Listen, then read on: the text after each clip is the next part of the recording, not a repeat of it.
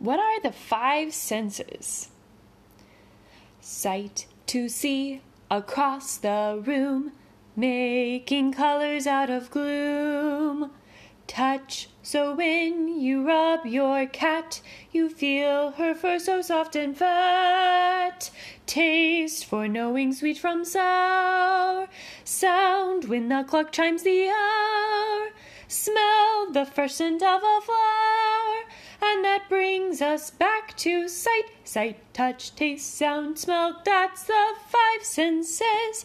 Sight to see across the room making colors out of gloom.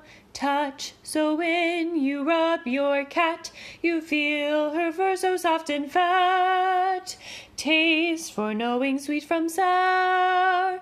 Sound, when the clock chimes the hour. Smell, the fresh scent of a flower. And that brings us back to sight. Sight, touch, taste, sound, smell. That's the five senses.